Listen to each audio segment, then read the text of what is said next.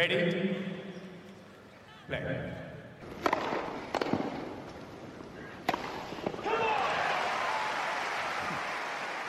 Merhabalar, Farklı Kaydet'in tenis podcast'i Inside Out'un 46. bölümüne hoş geldiniz. Ben Gökalp. Ben Anıl, merhaba.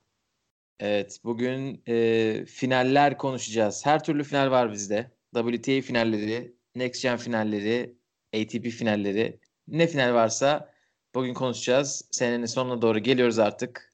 Bu hafta erkeklerde son turnuva oynanıyor. Ondan sonra Davis Cup olacak ama şimdi biz finallerle bitireceğiz. Senenin sonuna geldik. Yani De- Davis Cup'ın zaten popülaritesi her geçen gün azalıyor. Bayağı işleri zor. O yüzden Evet onlar onları ayrıca şey yaparız. Merakla bekliyorum ben. Nasıl yapacaklar turnuvayı. ya biletlerin Shakira yarısını falan gelecek. satamadılar Shakira'ya rağmen yani. Epey bir Shakira bayağı bir günü- günde Keşke ilk günlere de gelseymiş. her güne Her bir gün bir e. Latin yıldız. Her gün Pique'nin bir arkadaşı konseptiyle. Bir gün Iniesta, bir gün Xavi. Ee, evet konumuza girelim. Ee, WTA finallerinden konuşmaya başlayacağız. Sonra yavaş yavaş günümüze geleceğiz. Evet WTA finallerini Ash Barty kazandı ve e, seneyi bir numara olarak bitirdi. Finalde de eline Svitolina'yı geçti. Geçen Ee, senenin şampiyonu. Aynen geçen senenin şampiyonu. Burada da çok güzel bir turnuva geçirdi. Burada birkaç nokta var konuşacağımız. Anıl istiyorsan bu iki isimden başlayalım. Ondan sonra diğer WTA finalleri konularına gelelim. Evet yani ikisini genel olarak konuşmak gerekirse hani zaten daha sonra final maçına da yine biraz değiniriz ama Ash Barty hani Roland Garros'ta da en peak yaptığı dönem oydu oyun olarak. Hani orada da canlı izleme fırsatına kavuştuk. Yani bu turnuvada da o seviyenin de ilerisinde oynadı. Acayip soğukkanlı ve e, vuruş istikrarı inanılmaz yüksekti vuruş istikrarının dışında psikolojik e, seviyesi çok iyi ve acayip bir e, bacak oyunu footwork çok kuvvetli ve aynı zamanda da hata sayısı çok düşüktü. Yani böyle e, karşıdakini mental olarak yıkmak için ne gerekiyorsa hepsine sahipti. Svitolina da burada hani WTA finallerinde kendini çok rahat hissediyordu ve hakikaten bunu oyun kalitesinde de gösterdi. Çünkü bu sene Svitolina çok çalışkan ve üst düzey e, devamlı kendini hazır tutan bir oyuncu olmasına rağmen geçen seneye nazaran performans çok iyi değildi. E, ona rağmen bu turnuvada hani burası kendime ait hissettiğim, rahat oynadığım bir yer dercesine çok e, iyi ilerledi. Ki hani yarı finalde Bençic'e karşı zorlandı ama e, onun haricinde çok güzel bir turnuva geçirdi. Finalde ama Barty çok bambaşka bir e, boyutta oynadı. Yani maçın 5. dakikasına itibaren Ash Barty'nin kazanacağı hissediliyordu. Ama bunlara gelmeden önce, yani maçları konuşmadan önce olanlardan ziyade olmayan bir şey konuşmak lazım. O da turnuvanın başındaki seyirci sıkıntısı. Yani e, gerçekten hani kadınlar tenisi tek başına organizasyon yaptığı zaman maalesef e, bu kadar üst düzey ismi bir araya gelse de biraz seyirci sıkıntısı çekiliyor.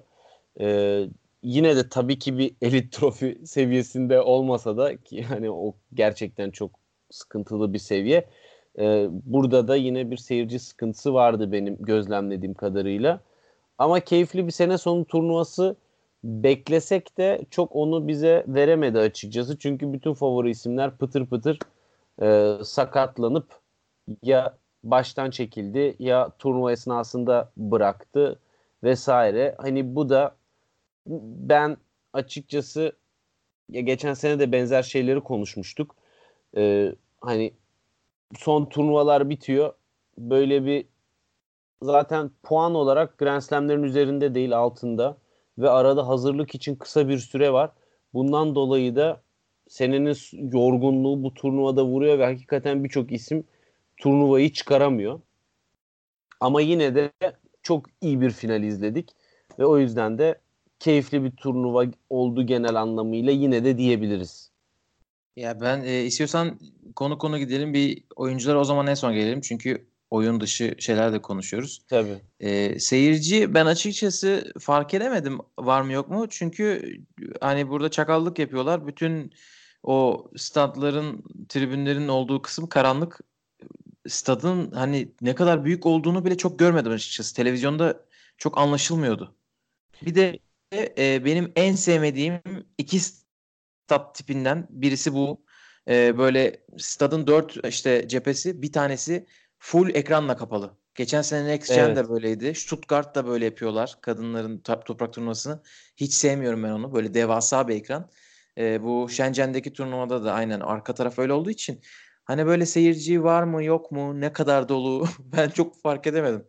Böyle sen Ben- gördün mü? Böyle ya Twitter'dan bir iki var. fotoğraf gördüm. Ha, evet öyle Hani- olursa tabii. Öyle insanlar yakalayıp e, paylaşmışlar. Ama yani E, ben de bence bu arada ekran şey- yorumuna katılıyorum bu arada. Yani o ne öyle Kend- oyuncunun en az 50 katı boyutunda orada bir resmi duruyor. evet. Ondan İnsanın sonra konsantrasyonu da alır ya. e, oyuncuyu da şey yapar Bir yani Svitolina sürekli. kötü çıkmış o fotoğrafta. Düşünsene bu kadar fotoğrafı mı detaylı koydunuz diye diye her servis atışında. Ee, yani şaka bir yana ben zaten o şeyleri beğenmiyorum dev ekranları. Ee, bir de seyirci eksikse gerçekten bunu bence turnuvanın e, hani kalitesine değil direkt Çin'e bağlayabiliriz. Yani gerçi Şangay daha dolu oluyor ama buradaki turnuva bilmiyorum ya pazarlayamadılar mı acaba ya da hani ilgi eksikliği Avrupa'da böyle bir turnuvanın boş olduğunu düşünemiyorum, Hı. hayal edemiyorum ben. Herkes bilet bütçesini Şangay Masters'a ayırdığı için buraya para kal. Olabilir.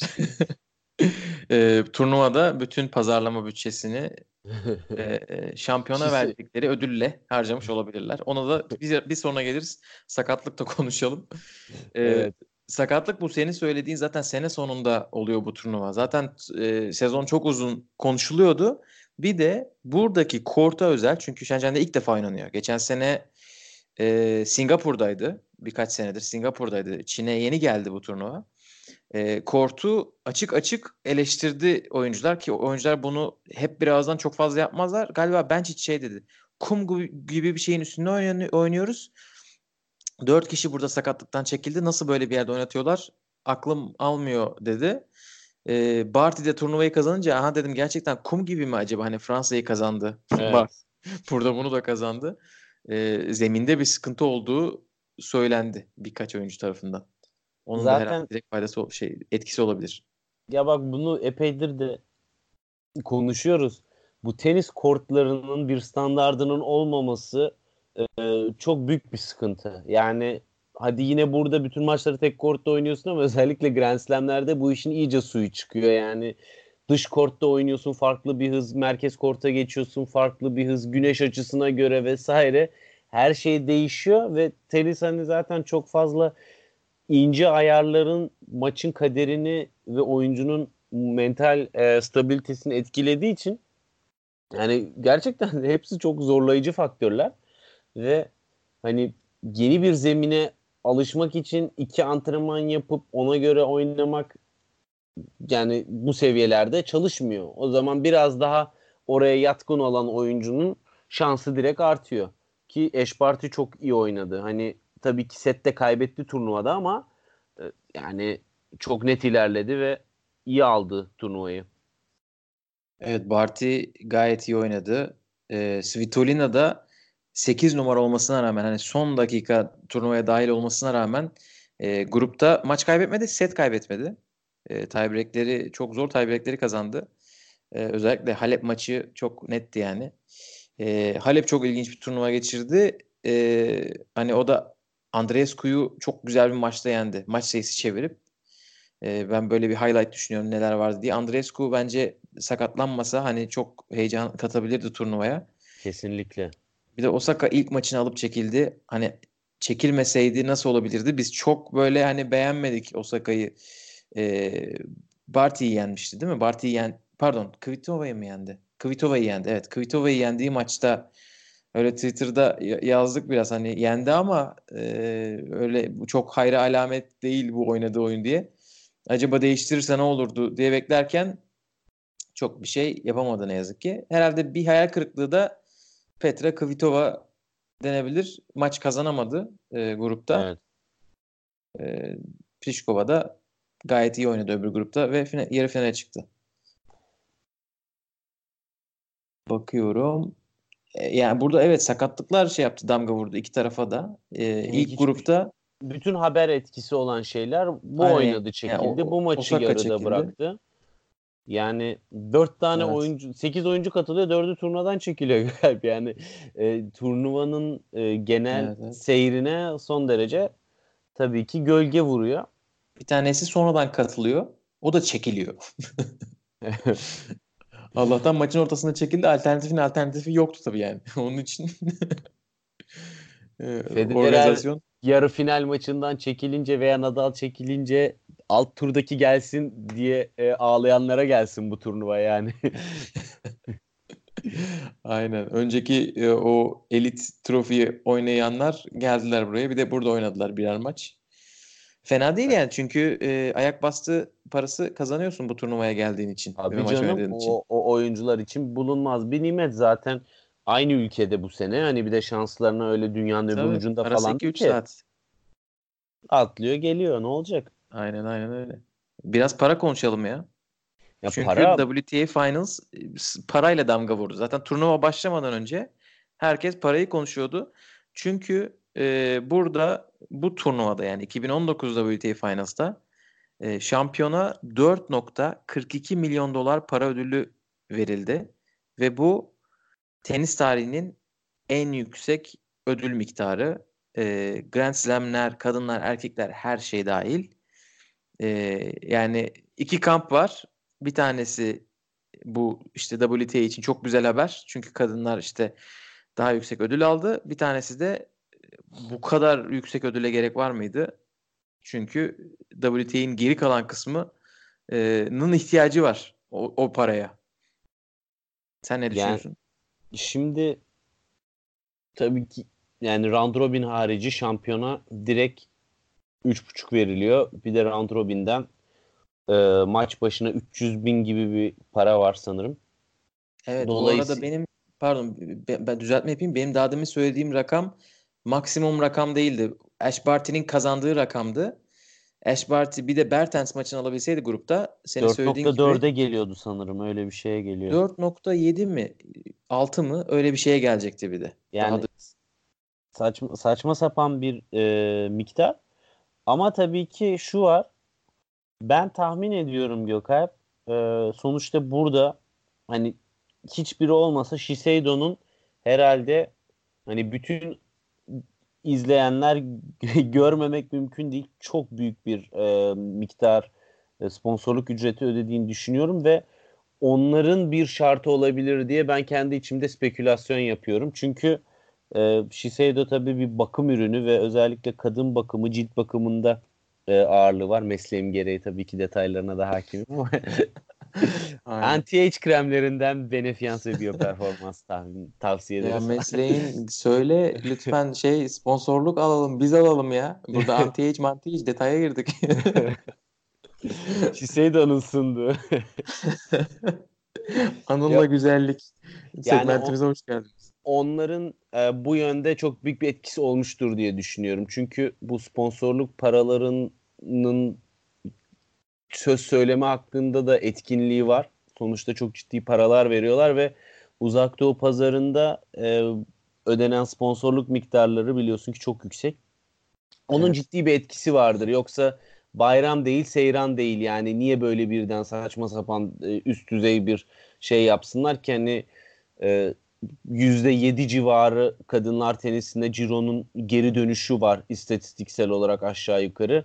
Hani burada bu turnuvanın ben sanmıyorum ki e, işte ne ediyor 4 milyon desen toplam ödül parası burada kaç ediyor ben hesap edemiyorum Gökalp ama aşağı 10 küsur milyonu geçiyor. Yani turnuvanın geliri 70 milyon doları geçmez.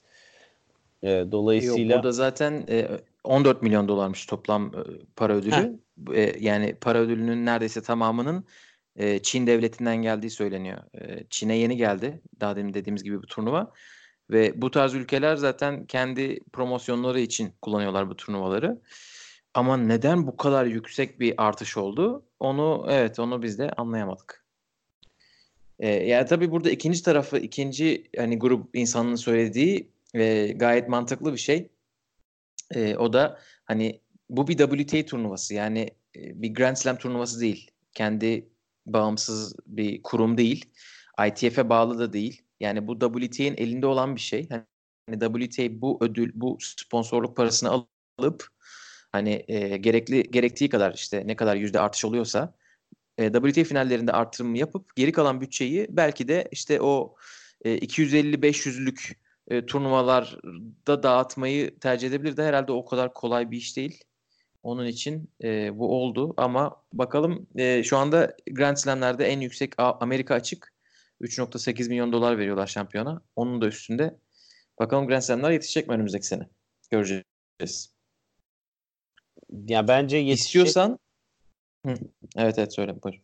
Bence yetişecek çünkü oyuncular tarafından önü geçtiğimiz iki sene hani ondan önce bireysel üst düzey tenisçiler bu konuda mücadele veriyordu. Hani burada en çok Roger Federer'in katkısı konuşuluyor genel olarak bu ödül parasına e, mücadelede. Ama artık çok bilinçli bir şekilde tenis oyuncuları bu ödül parası konusunda da daha örgütlüler ve biraz da tabana yayma düşüncesi zaten gün geçtikçe ağırlık kazanıyor. Özellikle ilk tura katılma ücretlerinde, ödüllerinde ciddi artışlar oldu. Yani ayak bastı parası Grand Slam'de 70-75 bin dolar alıyorsun e, birinci tura çıkarsan ana tabloda. Hani bunlar eskiden tabii ki yoktu. Dolayısıyla bu konuda olumlu gelişmeler var. Az kişi teniste üst düzeyde oynayabiliyor ama e, onun da e, insanlara ilk yüzde düzenli oynamadan bu sporu profesyonel olarak devam ettirmek şu anda sponsorluklar harcı imkansıza yakın. Dolayısıyla e, bu iş bilinçlendikçe daha da gelişecektir diye düşünüyorum. Aynen öyle. E, WTA finalleri kısmını e, bir de çiftlerden çok kısa bir haberle Mladenovic Baboş ikilisi şampiyon oldu diyerek kapatalım. Bunlar ikinci şampiyonluklarını yaşıyorlar üst üste. Bir takım çok olarak. iyi takımlar. Çok iyi takımlar Baboş, ve çok iyi arkadaşlardı. Kendi başına kadarıyla üçüncü şampiyonluğunu yaşıyor arka arkaya. Yani kendi başına derken e, işte Mladenovic'den önceki e, partneriyle beraber o da 3 sene önce şampiyon olmuştu. Timea Baboş süper gidiyor. Mladenovic inanılmaz oynadı e, bu turnuvada. Dediğim gibi çok iyi arkadaşlar. Hani bu Mladenovic için bence çok iyi oldu. Çünkü e, Caroline Garcia'dan tekmeyi yedikten sonra ne olacak derken çat diye böyle güzel bir partnerle eşleşti. Caroline Garcia da Fed Cup'ta bagel yediğiyle kaldı iki tanesi. Ama olsun maçı kurtardılar. Ona geçecektim ben de. Fed Cup'ta Mladenovic hemen oradan e, Avustralya'ya geçti Çin'den. Perth'te oldu e, Fed Cup finali. Avustralya ile Fransa e, karşılaştılar. Mladenovic inanılmaz bir performansla 3 puanı getirerek ki Caroline Garcia 6-0 6-0 yenildikten sonra gerçekten nasıl son çiftler maçına çıktı ben anlamadım ama e, çok kısaca Ash Barty e, ilk maçında ilk gün maçında Caroline Garcia'yı 6-0 6-0 yeniyor. Mladenovic de Tomljanovic'i yeniyor 6-1 6-1 Avustralyalı. İkinci gün Mladenovic e, Barty'yi yeniyor. Çok yakın geçen bir maçta. Üçüncü set 7-6 biten maçta. Sonra e, Tomljanovic e, Pol, Polin Parmentier'i yeniyor bu sefer. Caroline Garcia'yı tekrar maçına çıkartmıyorlar hezimetten sonra. Ondan sonra çiftler maçı, çiftler maçı çok güzeldi. Yani ben hiç bu kadar güzel çiftler maçı izledim hatırlamıyorum. Fed Cup finali, e, finalin de artık son puanı onu Mladenovic Baboş, Sam Stosur Barty'ye karşı oynadılar ve Mladenovic hani aldı götürdü. Bence bu performansla önümüzdeki sene kendisine de yarar. Hani o Davis Cup, Fed Cup kazanan öyle bir takım lideri olunca sonraki sene coşuyor ya. Bence öyle bir şey olabilir önümüzdeki sene Mladenovic için. Ya kesinlikle onun çok ciddi faydası olacaktır. Çünkü Kiki çok özgüven kazandı. Bakalım Sasha Bay'in sonrası e, ciddi bir ivmelenme devam ediyor. Yani Bay'in sonrası da aynı evet. şekilde yükselişi devam ediyor. Hani onun etkisi çok fazla olmamış görünüyor şu ana kadar ayrılığın her ne kadar çok üzüldüğünü ve Sasha Bay'in tarafından bu işin ya da gaza geldi. O da olabilir. Göstereceğim. Seni pişman edeceğim Sasha. Aynen öyle. O zaman Neyse. yavaştan ATP kısmına geçelim. Geçelim. Ben, benim en heyecanlandığım kısım Next Gen Senin tabii ki. En heyecanlandığın kısımdan bir önce çok kısa şey konuşalım mı? Paris hiç konuşmadık. Bercy. Bu Bercy'yi de konuşalım evet. Aynen Bercy'de e, Djokovic inanılmaz 3 maç oynayarak en son çeyrek yarı ve final maçlarını oynayarak şampiyon oldu. E, iki tane de çok dikkat çeken isim. Birisi Dimitrov. Dimitrov inanılmaz bir turnuva oynadı bence. Evet. Biri de kesinlikle. Shapovalov. Sadece isim konuşalım sonra diğer finallere gelelim diye ben kısaca geçtim ama senin bir Evet. yorumlarını alayım Paris'le ilgili. Yani Joko canavar gibi oynadı gerçekten. Ee, çok başka bir seviyedeydi yani. İzlediğim maçlarındaki herhalde iki ya da üç maçın tamamını izledim. Çok başka bir seviyedeydi. Dimitrov'a kesinlikle katılıyorum. Zaten kondisyon olarak çok iyi seviyede. Hani biz bunu e, daha önce de gözlemliyorduk ama vuruş istikrarı konusunda bir eksikliği vardı. Şu anda babasıyla ve ailesiyle yani aslında antrenörsüz devam ediyor teorik olarak ve bu ona biraz iyi gelmiş gibi. Hani sanırım duygusal destek iyi gelmiş e, görünüyor ona. Şapo gelişimini devam ettiriyor. Seneye o da inşallah şey e, Grand Slam'lerde çok daha üst turlara gelecek. Zaten single e, backhand ile her zaman gönüllerimizi fethetmiş bir isim. Rafa burada yarı finale kadar çıkıp yarı final maçından önce çekildi ama onu zaten ATP Finals'ta bol bol konuşuruz evet. diye istiyorsan senin kısmına geçelim. Next Gen'e geçelim. Next Gen'e geçelim. Ya Gökalp havuç kafa ne yaptı öyle ya? havuç kafa, elde havuç. Valla Acayip Aldı bir şey oldu. Ee, Ben beklemiyordum. Ee, Çok sinere geçmeden önce istiyorsan kısaca bir katılımcıları e, söyleyelim. tabii. Felix çekildi. Tsitsipas e, zaten normal Nitto ATP Finals'a katıldı. Bundan dolayı e, Şapo bir de. Şapo, Şapo da çekildi. Tabii turnuva uzun olduğu için pardon onu unutmuştum. E, Be- Bersi de o kadar yukarıya çıkmayı düşünmüyordu. O yüzden Bir de e, bu ekip çoğu e, bu çoğu değil de işte yük, yukarıdakiler e, hemen işte iki hafta sonra Davis Cup'a da katılacaklar. Kanada'nın takımında Felix de Chapo'da. evet doğru Onun dedin. için biraz orayı önceliklendirmişler gibi gözüküyor. Mümkün. Ama Felix çok erkenden çekilmişti. Yani belki de onunkisi stratejik bir karar olabilir. Olabilir. Olabilir. Birin, bir numaralı seri başı Deminor, 2 Tiafo, 3 Ugo Umber. Ee, İstanbul Challenger'da izledik kendisini. Veya izleyemedik gördük yanımızdan geçti.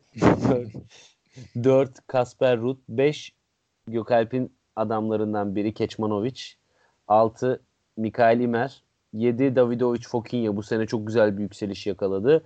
Ve 8 numarada turnuvanın şampiyonu wildcard'lı e, Yannick Sinner var. Evet. Davetiye ile gelecekti ama aslında zaten e, hani sıralamaların alındığı hafta Siner zaten hemen 8 numaradaydı. E, Evet. Hani kim çekildi en son? İşte Şapo'nun çekilmesiyle zaten Siner girebilecek hale gelmişti ama davetiyesiz de vardı. Son anda girebiliyordu. Aynen. 11. sıradaydı. Tsitsipas'ın ATP Finals'a gitmesi, Felix Chapo'nun çekilmesi 11. sıraya yer verdi ki hani bu yaşta 93. sırada. Evet. Evet Yani- Next Gen e, şampiyonları hep böyle şey konuşuluyor. Şimdi güzel bir trend var. Şampiyon olan Avustralya'da yarı final oynuyor hemen ertesi sene. Ama e, bunu Hyun Chung'la Tsitsipas yaptılar. Hyun Chung Next Gen'i kazandığında 21 yaşındaydı. Tsitsipas 20 yaşındaydı. Sinner sadece 18 yaşında. Onun için hani bu bu kadar erken bunu başaran e, en, işte en genç tenisçi. Onun için biraz ayrı değerlendirmek lazım. Ki söylemekte çok fayda ilginç. var. Next Gen'in turnuva organizasyonunun 3. senesi zaten. Evet, evet, evet. Yani Üçüncü Hyun bir- Chung'dan öncesi yok. Hani istatistiksel olarak şu an %100 gidiyor. Avustralya açık yarı finalisti serisi. Aynen öyle. Ee, nasıl yapalım? İsimleri Grup mi konuşmak maçlarına- istiyorsun? Grup maçlarını mı konuşalım? Yani bir A grubuna bakalım istiyorsan. Deminor, Kasper Ruud, Ketmanovic, Davidovic. Bunlar bir gruptu. Ee, ben e, bir şey Davidovic ile alakalı konuşmak istiyorum. Çünkü o inanılmaz garip bir maç oynadılar Kasper Ruud'la. Ee, böyle dizinin üstüne falan düştü. Ondan İnanılmaz sonra bir savaşçı ya. Savaşçı anlıyorum çok güzel ama yani o bildiğin dizi şişti ya. Ve şeyi gördük yani kulaklıkta konuşuyorlar koçuyla. Ee, şey diyor işte yani yapamıyorum diyor. Sağa basamıyorum falan filan diyor. Koç diyor ki yapacaksın diyor. hani orada koçların herhalde 10 tanesinin 9'u şey der. e, Bırak, yorma. Zorlama. Aynen zorlama bırak. Çünkü zaten burada ne puan var ne bir şey var. Tamamen olayın prestijindeyiz. E, ondan sonra valla devam etti ve set aldı. Sonra koçuna dedi ki o, o, o şeyden sonra 4-0 kaybedeceğim ya seti dedi. 4-0 kaybetmemi mi istiyorsun? O tarz neredeyse o kadar. Sonra gitti 4-3 tiebreak'te aldı. Ee, o maç çok ilginçti. Sonra zaten ondan sonraki maçları da e, ondan sonraki tek maç kalmıştı. Zaten Deminor kaybetmişti. Kesmanovic'e rahat verdi. Ama yani bir şey geliyor. Bir karakter geliyor. Bir Monfils geliyor Davidovic tarafından. Tabii Davidovic de daha çok genç. 18 ya da 19 yaşında yanlış bilmiyorsam. Evet bu Bakayım ekip hepsi zaten 20 Yani- ama bu 20 yaşındaymış. 99'lu. Evet. 5 Haziran 20, e, 99 doğumlu.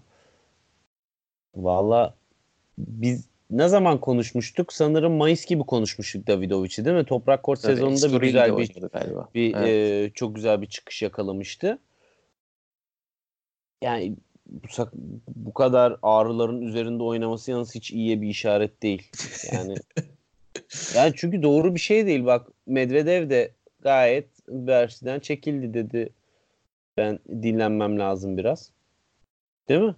Yok Bersi'de yenildi. İlk Ben- maçını kaybetti. Nerede çekilmişti Medvedev ya? Daha yeni. Ondan öncekilere katılmadı. Doğru pardon. Ee, evet. Basel Viyana haftası. O oradan çekildi. Evet.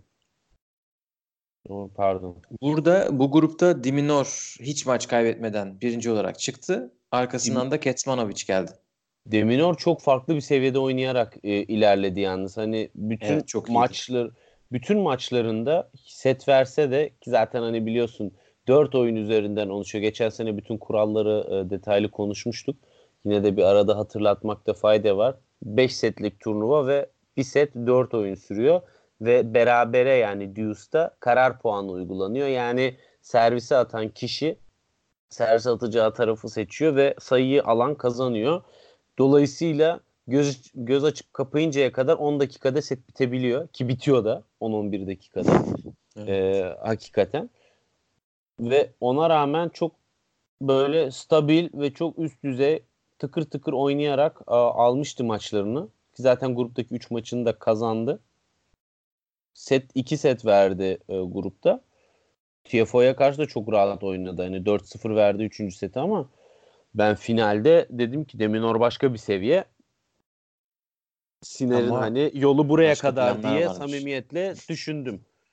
Ki öbür taraftan. Siner ite kaka çıktı. Yani e, şey Yok, rahat, rahat çıktı. çıktı. Şey yani son maç zaten şeydi. Çıkacağı belliydi. Son maç çıkacağı belli miydi? Evet evet. Hugo Ha doğru o um, Umber'e kaybetti. Ha, evet, Evet, doğru evet. söylüyorsun. Ama, Ama- e, Tiafoe ile maçı çok yakın maçtı. Çok da güzel maçtı bu arada. Ya bütün Tiafoe ile maçı müthiş maçtı ki ben şöyle söyleyeyim Tiafoe'nun bu sene oynadığı en iyi seviyelerden biri olabilir. Bence de. Evet. Katılıyorum ben de. Yani, Yani- Avustralya'da zaten inanılmaz bir şey yapmıştı Tiafoe. Ondan sonra bir düştü. Avustralya'dan beri herhalde en iyi oynadığı maçlardan birisidir. Ben Tiafoe'nun o seviyede oynasın, oynamasına çok şaşırdım açıkçası. Siner'den daha çok Tiafoe'nun seviyesine şaşırmıştım. Gruptan da zaten çıktı o da diğer e, iki oyuncuyu da yenerek. Evet, ben burada Hugo Amber biraz hayal kırıklığı. Ondan daha iyi bir performans bekliyordum. Gerçi çok yakın kaybetti maçlarını. Hani Tiafoe'ya 2-4, 3-4 falan kaybetti ilk set, setleri. Mikael Mere de öyle. Ee, o bir, bir de senin dediğin gibi Challenger kazanıp geldi. Gerçi buradaki ek- ekibin tamamı Challenger kazanıp gelen ekip. Yani Mikael Mer Evet. burada bu sene 2 ya da 3 Challenger'ı var. Hani hiç azımsanacak şeyler değil, e, başarılar değil. E, ama Yannick Sinner'in ne kadar büyük bir potansiyel olduğunu hani buradan görebiliriz. Bu, bu, bu Challenger ka- kazanan ekibi neredeyse darmadağın etti. Yani çok biraz şey fazla olur ama e, yani gruptan çok rahat çıktı. Son Ama üçü de tamamen 21 prestij yaşında maçı. yani. Hani Next Evet. Gen'de herkesten 3 yaş küçük olmak da çok zor bir şey. Evet, Çünkü zaten hepsinden maksimum yaş aralığı 4. Evet hepsinden 3 yaş küçük yani. Bütün e, bütün gruptakiler 98'li bir tek e, Yannick Sinner 2001'li inanılmaz bir iş başardı. E, bu Yannick Sinner'le Francis Tiafoe'nun maçında ilk set 4-3 tiebreak'te bitti ve e, iki tarafta servislerini çok rahat aldılar ve çok iyi servis attılar. Orada çok ilginç. Bu 4-3 biten setten sonra iki tarafta koçuyla konuştu. Şimdi Yannick Sinner Ricardo Piatti ile çalışıyor. İyice gördük. Ricardo Piatti ile bu arada şey gibi çalışıyorlar anladığım kadarıyla. E, Piatti, Muratoğlu gibi.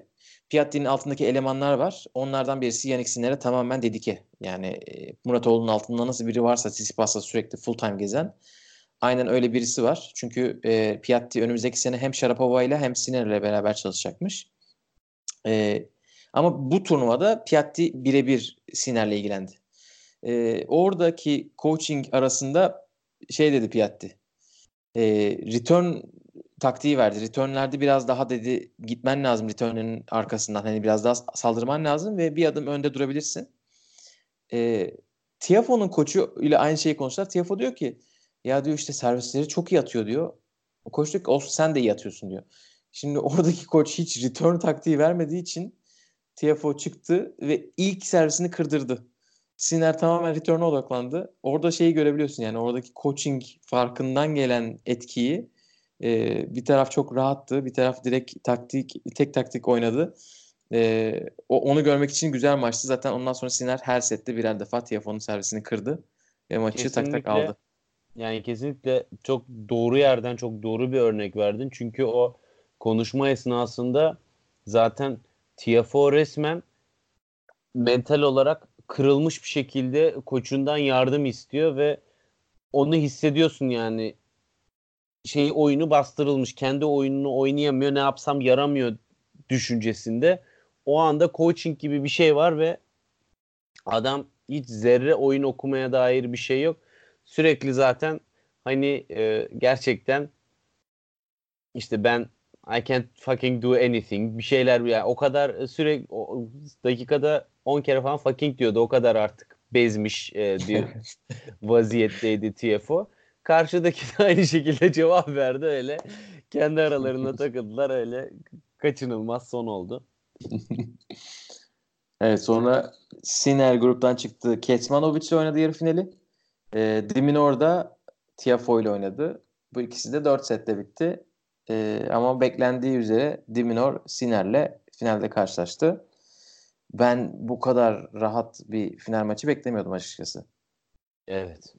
2-1-2 ya 4-2-4-1 4-2. Bu, bu arada bu hepsinde bir break demek ama yine de e, Diminor'un bir set almasını bekleriz. Yani Bazel'de Federer'le oynamaktan gelen bir insandan bahsediyoruz. Belki biraz yorulmuş da olabilir o da. Olabilir. Olabilir. Ama yani e, şunu söylemek gerekiyor Gökalp. İstediğin kadar yorulmuş ol. Yani eğer ki karşındaki sana o alanı verirse sen özgüveninle bam gün vurur alırsın maçı. Yani tenis biraz da karşı tarafın seni oynatıp oynatmamasıyla alakalı. Birazdan ATP Finals'ta taze taze Zverev Nadal maçını da biraz konuşuruz. Ee, burada yani Sinner'in aşırı soğukkanlı, oyundan hiçbir şekilde oyun planından hiçbir şekilde taviz vermeyen ve e, atak, baseline oynayan, öne gelmekten korkmayan, en kritik toplarda bile sert vuran, en el yakan servisleri çok iyi atan bir Siner izledik. Ve hani maç zaten e, TFO ile mesela ayırt eden en kritik noktalardan birisi e, Yannick Siner'le TFO'nun maçında biraz öyleydi. Bütün kırılma anlarında sayıları Siner alıyor ve hani bu 18 yaşındaki bir çocuğun e, başarması gerçekten çok büyük iş. Hani mental olarak bu yaşta bu kadar stabil olması ki hani Next Gen'de hep bu maçtan kopma, kırılmanın en büyük sorun olduğunu söylüyoruz. Konsantrasyon eksikliğine dair bir sürü teoriler var. Yok işte bu nesil böyle ilgi dağınıklığı falan diye bütün jenerasyona kabahat yükleniyor. Bu çocuk aradan çıkıyor. Hiç düşmüyor oyundan kesinlikle ve konsantrasyonunu kaybetmiyor. Bu çok önemli bir faktör. Karşı tarafa da ben boşluk bulamayacağım, mı düşündürttüğün anda zaten hı hı. karşı taraf biraz çaresizlik psikolojisine girip hata yapmaya başlıyor. Çünkü çok zorlama vuruşlar çıkıyor ortaya. Yani e, Sinler'in oyunu çok domine etti. Evet demin Nor maçında gerçekten inanılmaz bir boyuta çıktı. Bu senin dediğin gibi yani her top atak. Yabancılar böyle pure ball striking diyorlar. Her top inanılmaz güzel zamanlamayla sert gidiyor ve yerleri de iyi. Hep üçü bir arada yani. Bir ortaya işte şey değil hem köşeye bir gidiyor Nescafe hem reklamı mı hissediyorum gidiyor. burada? Hepsini aynı anda yapıyor. Onun için çok sinir övdük. Kısaca e, bir Next Gen finallerinin final, final maçının özetini mutlaka izleyin. Yannick Sinner'i kaçırmayın. Sinner Diminor maçı size e, potansiyelin ne kadar büyük olduğunu bence göstermeye yetecektir. Yani bu arada bir parantez açalım. Bir önceki kayıtta Dodikan sormuştu sanırım Doğukan Dilber. E, Sinner için heyecanlanmalı mıyız diye. Ben de daha erken demiştim. Hani umarım haksız çıkarım. Yani e, şimdiye kadar e, Next Gen'deki performansı daha erkenden ziyade Valla heyecanlandık bile çok geç. Dedirtti. evet. Artık 250 bin doları da kaptı. Gerçi e, bir mağlubiyeti var. O da olmasa 24 bin dolar da üstüne e, şey e, namalup şampiyon bonusunu alacaktı ama o da olsun. Zaten da şimdi olsun. çok sağlam anlaşmalar gelir sponsorluk anlaşmaları. Birinci sırada Aynen. bir havuç firm havuç üretici marka olsaydı onlar gelirdi ama işte yok. Aynen öyle. Bu turnuvada bir de Next Next Gen turnuvası yapıldı. Turnuvanın gerçek adını hatırlamadığım için böyle bir şey salladım. e, 16 yaş ve altı için bir turnuva yapıldı. Bu aynen e, Shenzhen'de de WTA finalleri oynandığı sırada yapılmıştı. E, hem kızlarda hem erkeklerde yapıldı orada. E, Milan'da sadece erkeklerde yapıldı ve bu iki turnuvayı da erkekler tarafında aynı çocuk kazandı. Holger Rune bunu da radarınıza sokmak istedim. Ee, Yanlış bilmiyorsam bilen... Türkiye'den de bir katılan oldu mu Gökay? bildi, olduysa kaçırmışım ya. Bu, bu ben de emin olamadım. Bir duydum gibi ama şeyleri göremedim sonuçları. Herhalde o yüzden... gör, çok görürdük diye tahmin ediyorum ama evet. belki kaçırmışızdır. E, Holger Rune Fransa açığı kazandı juniorlarda bu sene. E, bir de şimdi Çin'de de gidip bir de burada kazanınca biraz konuşuluyor tabii. E, çünkü 16 yaşında da 17 yaşında değil. Normalde Grand Slam Junior 17 yaşında kazanan daha çok oluyor. Onun için böyle bir isim de var. E, Next Gen baktılar herhalde çalışıyor. Next Next Gen diye gidiyor ATP. Bakalım ne olacak. Bu arada bu Next Gen konusunu kapatmadan önce istiyorsan çok kısa şey konuşalım mı? E, Next Gen ATP Yalnız e, şimdi baktım çok da yanlış değilsin. Junior Next Gen deniyor. Ha tamam. Next Next zaten kötü bir isim hani burada. Yapmadıkları için onlara bravo. Junior Next Gen'dir neyse artık. Next Gen Squared. Ee, evet Next Gen turnuvası ATP'nin inovasyonlarını lanse ettiği yer. Şimdi 3 sene oldu. Biz özel şirketlerde çalışıyoruz. Böyle 1-2 sene oldu mu inovasyonların ya da deneme yanılma yöntemiyle yapılan e, şeylerin artık bir hani e, ne deniyor değerlendirildiği zamanlardır. Onun için çok kısaca e, bir şey yapalım mı? Neleri seviyoruz, neleri sevmiyoruz, şunlar artık gidebilir diye. Bu sene sadece no LED kuralı kaldırıldı. E, evet. Nette çarpan toplar normalde serviste içeri düşünce iki senedir e, toplar oynanıyor. Bu sene oynanmıyor artık. E, güzel bir açıklama olsaydı keşke ATP'den ama benim gördüğüm kadarıyla oyuncuların hoşuna gitmediği için bu kural iptal denmiş. öyle öyle subjektif. Demokratik bir karar. İnanılmaz öznel bir değerlendirme süreci. Ee, diğerlerini çok kısaca konuşalım mı? Herhalde ee, tabii konuşulan e, hangisiydi? E, işte coaching var. Ondan sonra e, hakemlerin olmaması, çizgi hakemlerin olmaması. Ondan sonra e, işte havlu. Aynen havlu bol boylarla direkt değil de direkt kendin ilgilenmen. Shot ee, zaten artık standartize oldu yani buraya özgü bir şey değil. Aynen shot clock standartize oldu. Başka önemli bir şey unutuyormuşum gibi geliyor. Karar ha, puanı. Ha karar puanı asıl en önemlisi. 4 üzerinden oynanan oyunlar ve 5 üzerinden oynanan maçlar. Ee, bir senin fikirlerini alayım. Ee, hakemsizlik süper. Kısa kısa söyleyeyim. Bence de. Kar- karar karar puanı harika. Sündürmüyor e, şeyi yani böyle psikolojik olarak çok yorucu olmuyor hem seyirci açısından hem de oyunun dinamizmine çok büyük katkısı var. Hı hı. Ee, havlu olayı ne bileyim abi koysunlar iki köşeye de iki tarafta da birer havluları olsun. Yani bu havlu niye bu kadar mesele ben anlamıyorum. Taşımasın havlusunu ikisinin de bir tarafta olsun. Ya çok mu zor? Yığınla havlu var etrafta. Yani e, LED kuralının kalkması bence de yani ya aslında düşündüğün zaman oyunun içerisinde varsa serviste de neden olmasın. Zaten ayarlanabilecek bir şey değil. Şans faktörü yüksek. Bence yani burada normal şeyi de sorsan led geçsin mi geçmesin mi diye ona da oyuncular belki farklı bir yorumda bulunur. Ama oyun içindeki e, kural ile servisteki kuralın farklı olması bence esas mantıksızlık burada. Hangisi? Ha, yani yok bence öyle değil. Ben çünkü servis için zaten avantajı var serviste. Onun için bir de led avantajı olması. Çünkü diğer tarafta öyle bir avantaj kesin yok. İki tarafa da avantaj sağlayabilir. LED'de çarpan de iki tarafa da avantaj olabilir Yok. Gökalp. Yani Yok yok bence servisteki ledde sakatlık bile olabilir yani. Ee, yani ani bir hareket yüzünden yaşanacak sakatlık ihtimali bile var. Bence iki tarafın yani servisin sağladığı avantajla rally içerisindeki sağladığı, sağlanan avantaj e, aynı değiller. Çünkü servis çok hızlı geliyor. E, normal bir hani şey rally vuruşu o kadar hızlı değil. Onun için farklı diye düşünüyorum ben.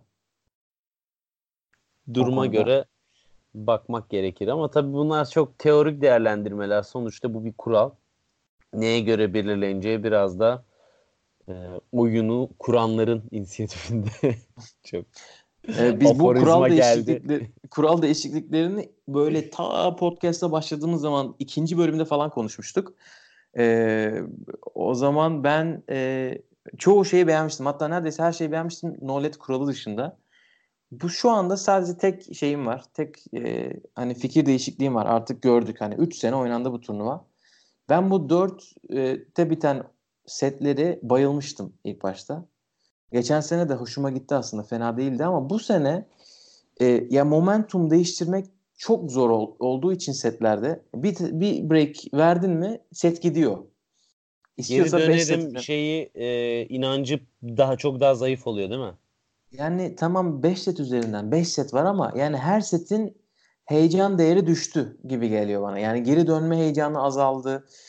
Onun için sanki arada bir şey deneyebilirler gibi geliyor. Hani normal 6 set 6 oyun üzerinden oynansın setler. 6 alan kazansın daha doğrusu. Ama Sana karar ser- puanı ser- olsun mesela. Sana sert bir yorumda bulunayım. Erkekler tenisinde dediğine katılıyorum. Ama kadınlar tenisinde katılmıyorum. Kadınlar tenisinde servis o kadar etkili olmadığı için 4 set üzerinden oynamak çok keyifli olabilir. E, bu sefer servisini alan kazanacak. Yani ama çok daha ortada bir şey servisi almak veya kırdırmak kadınlar tenisinde oransal olarak. Yani bir tarafa bu kadar Evet. ağır e, değil baskınlığı. Serena E, bir de WTA harici. next gen yapsınlar onu, onu görelim. Değil mi? Değil mi? Görelim. Onu da görelim. Aynen bir de onu görelim. Zaten WTA Next Gen yapsalar ilk 10 komple WTA Finals'a katılacak neredeyse hani şu andaki durumda. Aynen WTA'nin next gen'e falan ihtiyacı yok. Zaten gelen geldi. Ama yani Şviyonteklerin falan olduğu bir turnuva izlemek keyifli olurdu tabii ki. Evet Anisimova'nın, Şviyontek'in falan Anisimova falan tabii ki. gayet güzel. Yani, Elite Trophy'den çok daha fazla bence heyecan değeri yüksek. Aynen aynen öyle. Elite Trophy ne? Şimdi Elite Trophy de fena şampiyonlar çıkarmadı. laf ediyor diyecekler ama Eski şampiyonlar Ya, fena değil. Barty falan var yani. kağıt üzerinde baktığın zaman Victorina. Devam edeyim mi? Yani- Ben yorum yapmayacağım sonra yanlış anlaşılacak. Neyse devam edelim. O zaman, O zaman- artık ATP Finals'a geçebilir ATP miyiz? Finals'a geçelim. Gümbür gümbür. Ee, tu- turnuva öncesi heyecanlarıyla, acabalarıyla gerçekten kim katılacak, ne kadar e, çekilen olacak mı? Her sene çünkü bu e, ATP Finals'tan çekilen ciddi isimler oluyordu. Şimdiye kadar round robinlerin birinci tur maçları oynandı ve iyi ilerliyoruz be Gökay. Bence ya ben böyle çok iddialı bir tweet yazmak için bayağı uğraştım sonra beceremedim. Ya böyle 15 Böyle de mütevazisin. Beceremedim içimde kaldı. Bu da hepimizle paylaşmak istiyorum arkadaşlar. 15 senedir 20 senedir falan gördüğüm en iyi kadro bence. Çok sağlam. Yani bu kadar hani Novak işte Federer, Nadal çok iyi süpersiniz bravo. Ama yani alt taraf Ferrer, Berdik falan olunca efendim ne bileyim Nishikori, Çiliç falan olunca diyorduk Makas yani ne kadar Hayır, Makas siz zaten çok bunları yenemiyorsunuz. Siz bunları zaten sene içerisinde hiç yenemediniz. Onun için yani e, Big Three'nin e, ikili kombinasyonlarda oynadığı bir turnuva gibiydi. Bu sefer makas açık değil ve bu ekip yendi bunları. Medvedev yendi, Hepsi Tsitsipas yendi. yendi, Zverev hepsi Yendi. yendi. Berrettini bir yendi. yenmedi galiba. Beret, Ama o da çok de- maç aldı. Berrettini ATP 250'lerden ve bir tane gerçekten yarı finaliyle buraya geldi. O da ol, olsun o da işte efendi bir insan diye şey yapmıyoruz. Yani Laf etmiyoruz. Tsitsipas e, kaç 26 turnuvaya mı katılmış bu sene ben mi yanlış görüyorum? Berrettini 24'e katılmış sanırım. Zverev 23 turnuva oynamış. Yarısında zaten ikinci turda elendi. bir de Medvedev yoğun. Yani bence kısaca uzun zamandır e, yani belki de hani bu bu 10-15 senenin hani en en iyi şeyi. Muazzam. Tabii yani ben hep- ilk tur maçları böyle- bitti. Hala bir şey diyemiyorum. Benim çıkar, şu sadece çekincem hani bunu yazmamamın sebeplerinden biri de Yazma. Nad- Nadal Söyleme, söyleme, diye söyleme. korkuyordum. Gökalp söyleme öyle bir şey. Söyleme şarjım bitiyor. Ama yani, yani Cuma bugün günü Nadal'ın grubuna maç biletim var yani çekilirse. evet. Heyecan var mı? Sen Cuma günü maça gidiyorsun? Evet Cuma günü izleyeceğim. Ee, büyük ihtimal gündüz seansına da gideceğim veyahut sadece akşam Maçta. seansı e, duruma göre. Ama İki maç da güzel. Cuma günü e, Nadal'la Tsitsipas oynuyor. E, Medvedev ile de Zverev. İki maçta iki güzel. maçta canavar maç. Hele zaten bugünkü Zverev'i izledikten sonra e, Medvedev'i de Tsitsipas'ı da izledik gerçi. Her maç güzel. Gerçekten yani. Aynen. E, İstiyorsan bir grupları sayalım sonra bugünkü maçtan Evet. başlayalım hemen sıcak sıcak. Evet, evet, evet. Evet. Federer kimin grubuna düşecek çok merakla beklenen bir konuydu. Çünkü Nadal'la Djokovic'in arasında sene sonu bir numarası yarışı var bu turnuvada. Federer Djokovic'in grubuna düştü ve o grupta Team ve Berrettini de var. Zaten Team e, ilk maçında Federer'i yendi. Oradaki ilk maçlar oynandı. Djokovic de Berrettini'yi e, fena dövdü. Diğer grupta da Nadal, e, Zverev, Tsitsipas ve Medvedev. Bugün Tsitsipas Medvedev'i ilk defa yendi kariyerinde. Zverev de Nadal'ı yendi. Zverev Nadal en çok merak edilen maçtı. Çünkü Nadal e, bilmiyorduk hani gelecek mi sonra geleceğim dedi. Servisimi deneyeceğim dedi. E, Pazar günü işte dün bir saat practice videosunu izledim sırf servisini görmek için. Meğer son 5 dakika açsam yetermiş. Sonra maça çıktı bugün. Hepimiz bir rahatladık. E, ama Zverev bir şeyleri bir planları bozmaya gelmiş. İstiyorsan ilk o maçı konuşalım. Zverev Nadal'ı. Oradan başlayalım o zaman. Yani nereden başlanılacağı bilinemeyen bir turnuva. Çünkü her maçta ayrı konuşulacak e, ilginç olaylar var. Ama Gökalp şunu söyleyeyim. Zverev yani Lever Cup'takinden bile çok daha iyi oynadı demek istiyorum. Fakat öbür taraftan da şunu söylemek gerekiyor. Nadal oynayamadı. Acaba yani şu daha çok bende fikir olarak kafamda yani izlenimim. Zverev oynatmadı. Ama bir taraftan da acaba Nadal o sakatlık çekincesiyle biraz sıkıntılar yaşadı mı? Genel olarak söylemek gerekirse ilk sette neredeyse kusursuza yakın bir Zverev vardı. Yani her topa yetişiyor, ekstra vuruşlara zorluyor Nadal'ı. İnanılmaz etkili servis atıyor ve Nadal'ı psikolojik olarak bozdu. Yani Zverev'in gibi psikolojik problemleri olan birinin Nadal'ı psikolojik olarak bozmayı başarması çok acayip bir e, başarı ve hani bunda şu var winner'lar yani çok winner'a gitti ki bu Zverev'in özgüveninin tekrardan yükseldiği dönemden beridir gözlemlediğimiz bir şey. Winner unforced error oranı da ilk sette bayağı iyiydi. İkinci sette biraz daha fazla hata yaptı ama çok net ve hızlı breaklerle return kalitesi çok inanılmazdı. Gerçekten Nadal'ın servisini sanki önceden bir kopya vermiş gibi okuyup çok rahat returnler yaptı. Ve bu da zaten Nadal'ın e, tedirgin olmasına ve servislerinin e, başarı oranının düşmesine sebebiyet verdi. Onun haricinde şunu söylemek gerekiyor. Nadal başta Zverev'in forentine gidip oradan Zverev'in basit hatalarından rahat puan almaya yönelik bir strateji kurmuş. Fakat Zverev'in forehand istikrarı da beklenenin çok üzerindeydi.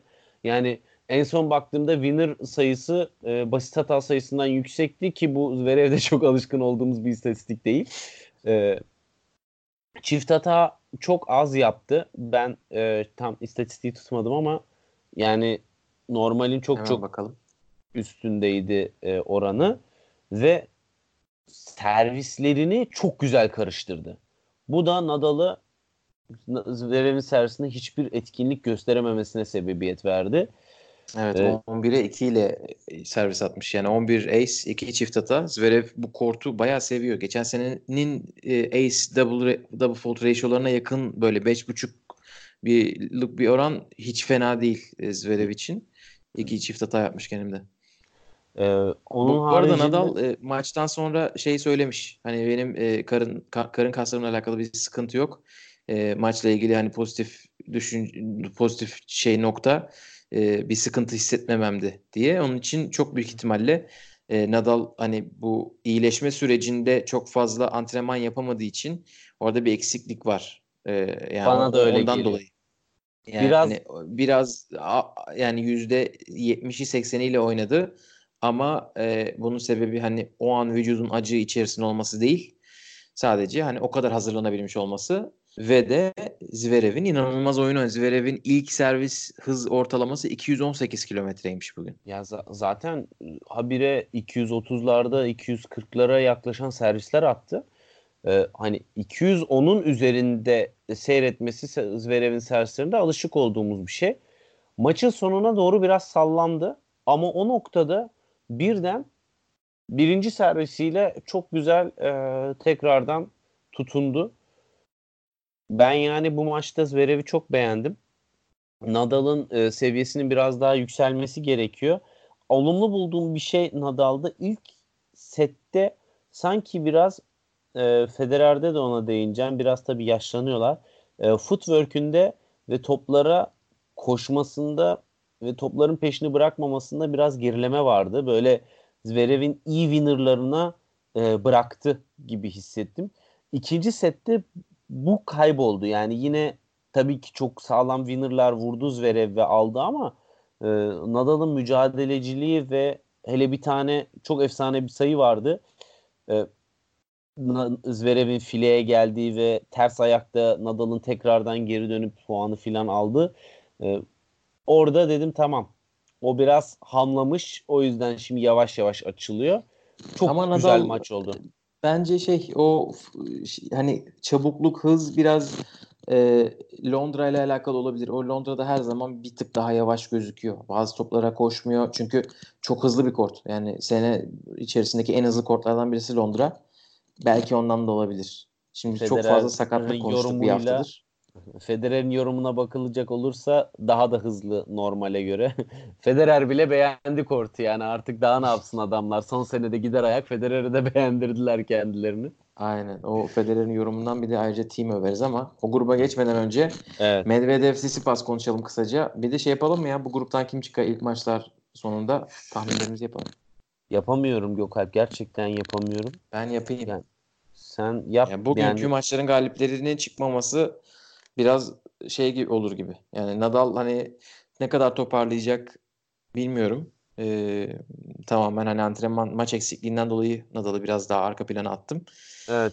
Ee, Medvedev bugün boştu yani. Hani ilk set çok başa baş geçmiş. Ben ikinci seti izleyebildim.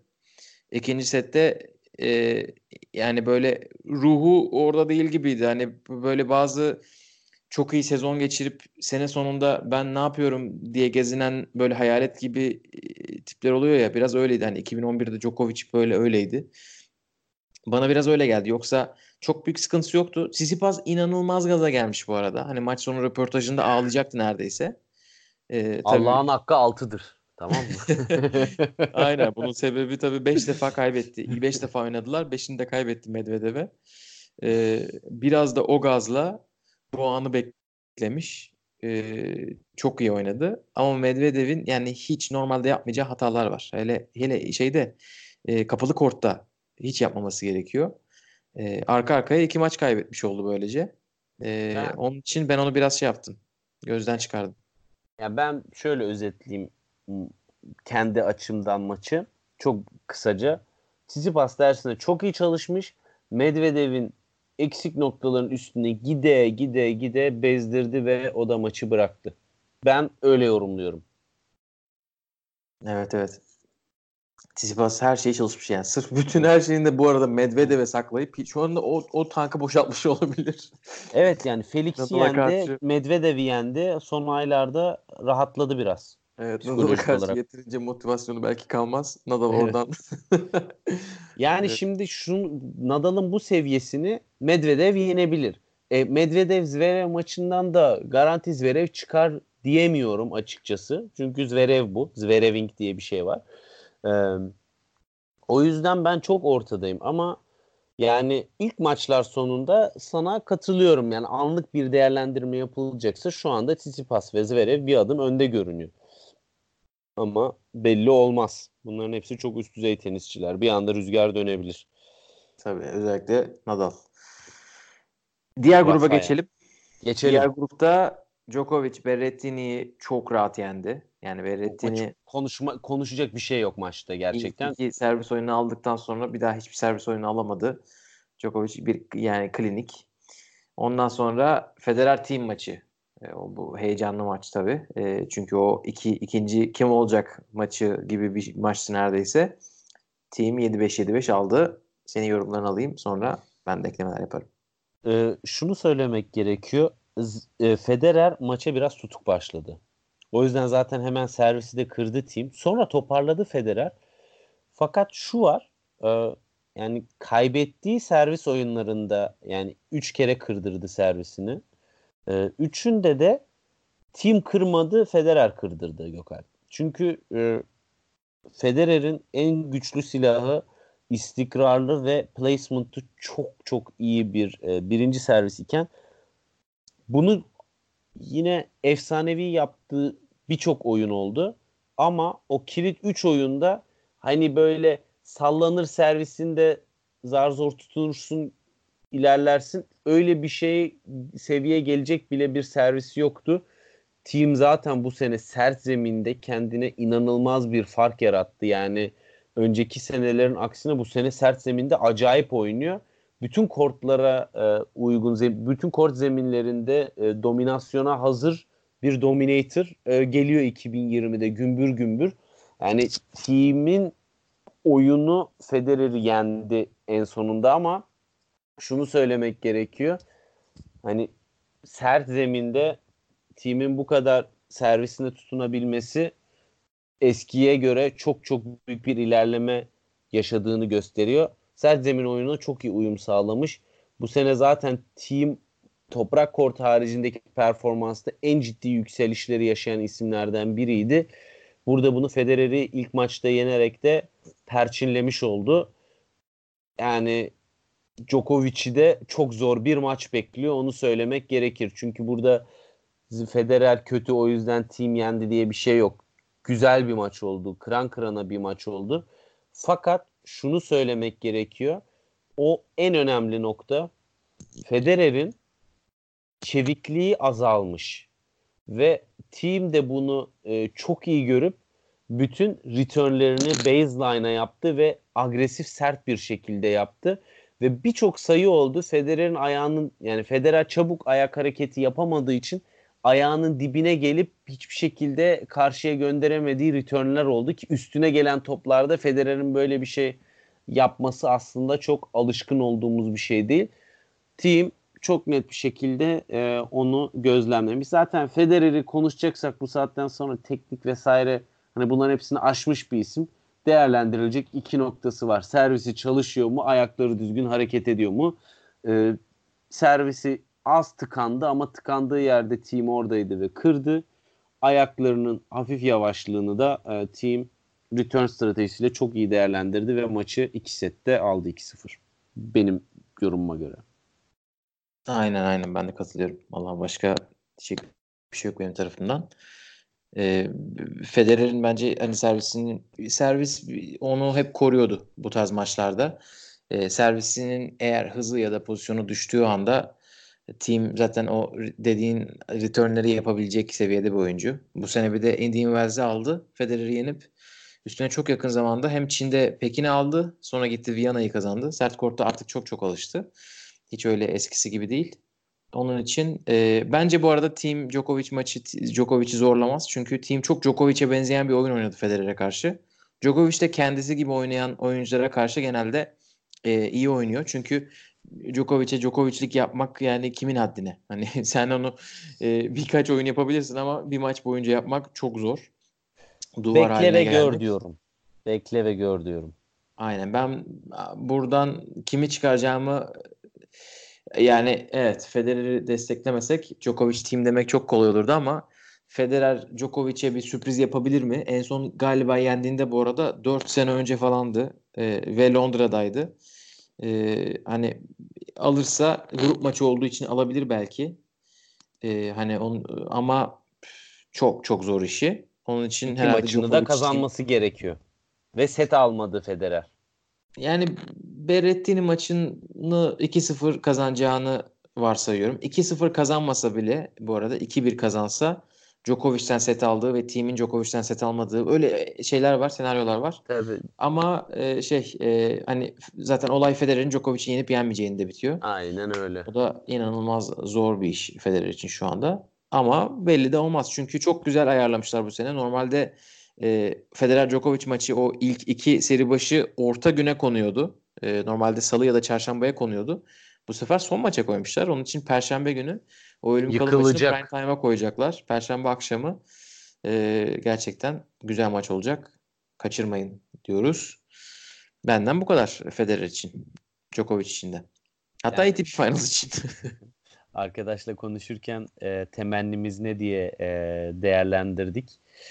Ve hani bizim düşüncemize göre şuydu dileğimiz. Djokovic 1, Federer 2 çıkacak. Ondan sonra birinci kim çıkar bilemeyiz. Nadal ikinci çıkar. Finalde inşallah bir Fedal izleriz dedik. Bakalım. e, öyle bir e, rota planlaması yaptık ama işte gönül gözünden bir değerlendirim. evet. Bu çok göz olmuş ama belli olmaz. Bunlar Federer Nadal. Yapar yaparlar yani. Ama ben e, Nadal şey Federer'in artık fiziken bu son senesi olacak gibime geliyor Gökalp. Yani görünen Her köy kulübümüz istemez. Şey söylüyoruz. Her sene aynı şeyi söylüyoruz. Bu, bu biraz Her sene Londra'da aynı şeyi söylüyoruz. Geçen sene çok daha kötüydü. Nishikori maçını hatırlatayım mı sana? Vallahi podcast açarım, dinletirim.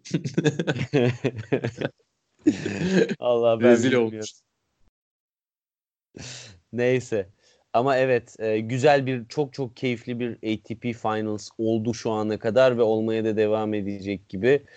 Türkiye saatiyle akşam 11'de başlıyor. İkinci maç ilk maçta 7 gibi başlıyor. Yanlış e, yoksa kafamda. Beşte. Yoksa 5'te evet. 3'te başlıyor burada. Evet 5'te. 2 saat fark oldu Avrupa ile Türkiye arasında. Bir de İngiltere bir saat daha üstüne. Yani izlemeyen üzülür. ya gerçekten şaka, şaka bir yana seviye çok yüksek ve şu an o kadar seviyenin yüksek olmasının yanı sıra çok yakın. Ve o da tabii yakın maçlar keyifli geçer ve üst düzey yakın maçlar acayip keyifli geçer. Dolayısıyla bu turnuva bence e, sene sonuna damgasını vuracak. E, güzel bir turnuva olacak diye düşünüyorum. Gökalp istersen kapamadan önce bir de genel olarak şu ATP Finals'ın ya ben bir kendi içimde bir mantığını sorguluyorum esasında. Hani bilmiyorum senin de spontane bir fikrini almak istiyorum. Yani madem bu iş bu senenin finali en babalar bir arada. O zaman yani insanların buna hazırlanması için veya buraya yönelik takvimini planlaması için Grand Slam'dan daha yüksek puan olması gerekmez mi? Yani turnuvanın vaadine yönelik eğer söylediğin şey burada en babalar katılıyor ve şampiyonların şampiyonuysa puan ödülü de para ödülü de ona göre olması lazım diye düşünüyorum. Yani bence puanı doğru geliyor bana. Yani 1500 puan veriliyor şampiyonuna. Grand Slam'lere 2000 veriliyor ve Master'lara 1000 veriliyor. Yani bence Master'lardan önemli bir turnuva olması gerekiyor. Ama Grand Slam'ler kadar önemli olmaması gerekiyor. Çünkü bu hani e, kısıtlı bir turnuva. Herkes katılamıyor. 8 kişi katılabiliyor sadece. Onun için bunu Grand Slam'daki gibi 128 kişinin kazanma ihtimali yok. E, ve Grand Slam hani çok, çok daha büyük hani bir atmosfer.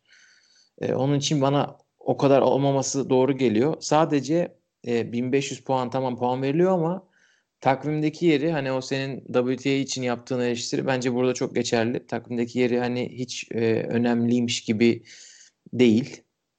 Ön, önünde e, çok gezi Masters var, çok var. geziliyor. Asya'ya gidiyorlar. Avrupa son Asya, Amerika sonrası Şangay'a falan gidiyorlar. Sonra geliyorlar alakasız bir Paris Masters var. Yani bunun tabii çözümünü bulan çok fazla insan var tenis Twitter'da. Keşke onu yapsalar. Diyorlar ki Şangay'ı işte Avustralya'dan önceye kaydırın. Ee, sonra Paris'i yok edin. Paris'e gerek yok. Amerika'dan sonra işte birkaç hafta ara olsun. Tabii oralarda turnuva olabilir 250'lik 500'lük. Sonra da herkes Londra'ya hazır bir şekilde gelir. Ve sezon biraz da erken bitebilir bu arada. Yani bu orada tenis performans takvimine e, çok lafını böldüm kusura bakma. Yok, Ama yok, yani, yani bu tenis takvimine yönelik zaten ayrı bir podcast yayını yapsa geridir. Çok fazla mantık hatası var ve çok yorucu, yıpratıcı. Ama e, yani yaratmak istedikleri konsept bu ise buna yönelik de bir turnuva organizasyonu olması lazım. 8 oyuncu olduğu için bence de hani 1500 puan mantıklı kesinlikle. Fakat ben işin özünü sorguluyorum. Niye sadece 8 kişi ve niye sadece bir hafta gibisinden. Anladım. Fakat yani e, bu bu arada tam yetmez. böyle konuyla bağlantılı olduğu için biraz reklamını da yapalım. Hani orada çok daha detaylı konuşmuşlar. Mert abi, Mert Ertungan'ın e, konuk olarak katıldığı bir podcast var. Bu hafta çıktı. Tenis Aa, ve evet, evet. Eğer hani İngilizce podcast dinlerim diyorsanız mutlaka e, bir göz atın. Mutlaka dinleyin. Orada ATP Finals'ın gelişimini, işte tarihteki önemini, eskiden ne kadar daha fazla önemli olduğunu, insanların neredeyse e, Avustralya açığın önüne koydukları bir zamandan bahsediyorlar ve yavaş yavaş bugüne geliyorlar. Onu da tavsiyesini verelim. Bitirelim mi burada? Bence de 1 saat 20 dakika olmuş yine Gökalp kısa tutalım deyip de e, bir saati geçirdiğimiz 8, 8 dakika. Nice, Fena değil o kadar değil. nice podcastlerden bir tanesi de bu oldu. Bir saatin altını göreceğimiz ileride inşallah podcastler ha, olur gelecek. diyorum. Gelecek gelecek. İyi haftalar evet, diliyoruz. Keyifli seyirler Aynen. diliyoruz herkese. Teşekkürler. Bir sonraki podcast'te görüşmek üzere. Hoşçakalın.